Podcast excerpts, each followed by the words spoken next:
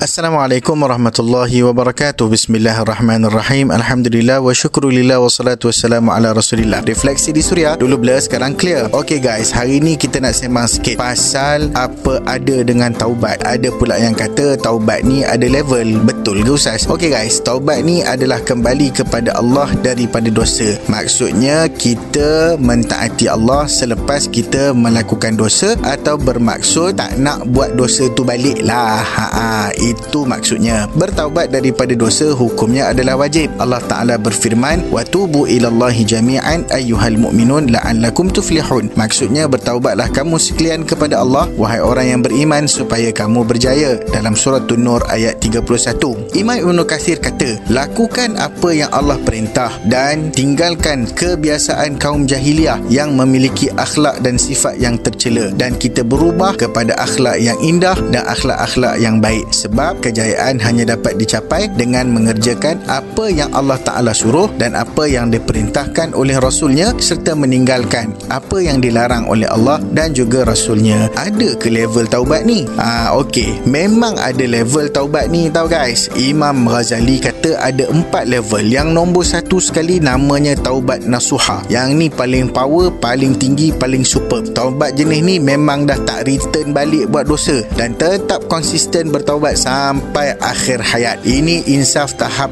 tinggi dan memang dah clear cut tak nak kembali buat dosa-dosa lampau. Ini peringkatnya nama nafsu ataupun nama jiwa tu adalah mutmainnah. Maksudnya jiwa dia dah tenang. Nombor dua, orang yang bertaubat tapi belum dapat melepaskan diri dari dosa yang membelenggu. Hati dia tak nak buat dosa tapi kadang-kadang keadaan memaksa dia terjebak juga dalam dosa. So bila dia nak buat dosa ataupun dah berdosa sikit, dia cepat-cepat bertaubat. Peringkat ni jiwa ataupun nafsu dia dikenali sebagai lawamah. Level yang ketiga, ha yang ni dia macam hybrid sikit. Seorang yang bertaubat namun pada saat-saat tertentu dia dikalahkan nafsu syahwatnya dengan melakukan beberapa macam kemaksiatan. Dia tahu dia buat tu sengaja kerana memang tak mampu nak tahan nafsu syahwatnya. Dalam waktu yang sama ia tetap melaksanakan ketaatan dan sebahagian dosa-dosa besar dia tinggalkan. Maksudnya dia ada dua-dua lah. Dosa pun jalan, taat dan ibadat pun jalan jalan. Ni level jiwa atau nafsu dia namanya musawwalah. Maksudnya tu nafsu tu boleh kontrol diri dia lagi. Nombor empat ataupun level yang terakhir ah yang ni taubat ni tak nak lah dia bersifat tak serius main-main. Taubatnya kejap je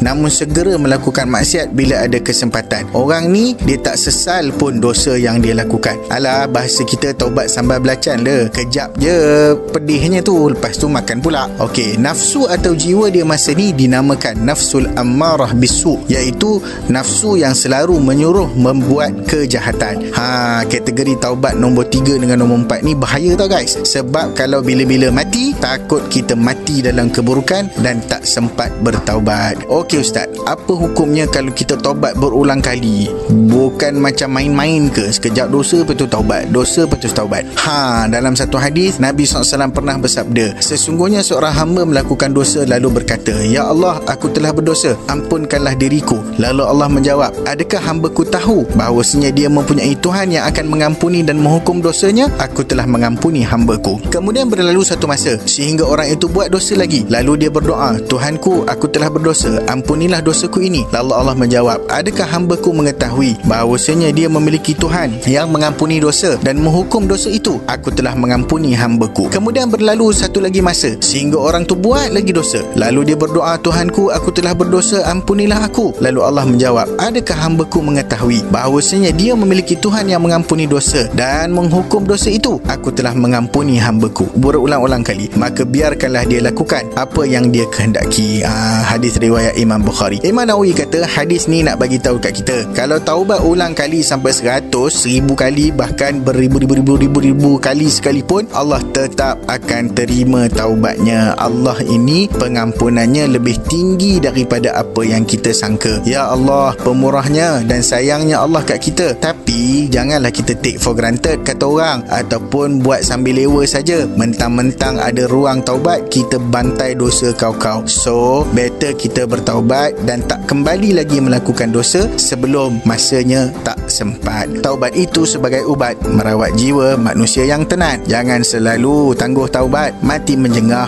kita tak sempat. Clear guys? Refleksi di Suria dulu blur sekarang Assalamualaikum warahmatullahi wabarakatuh.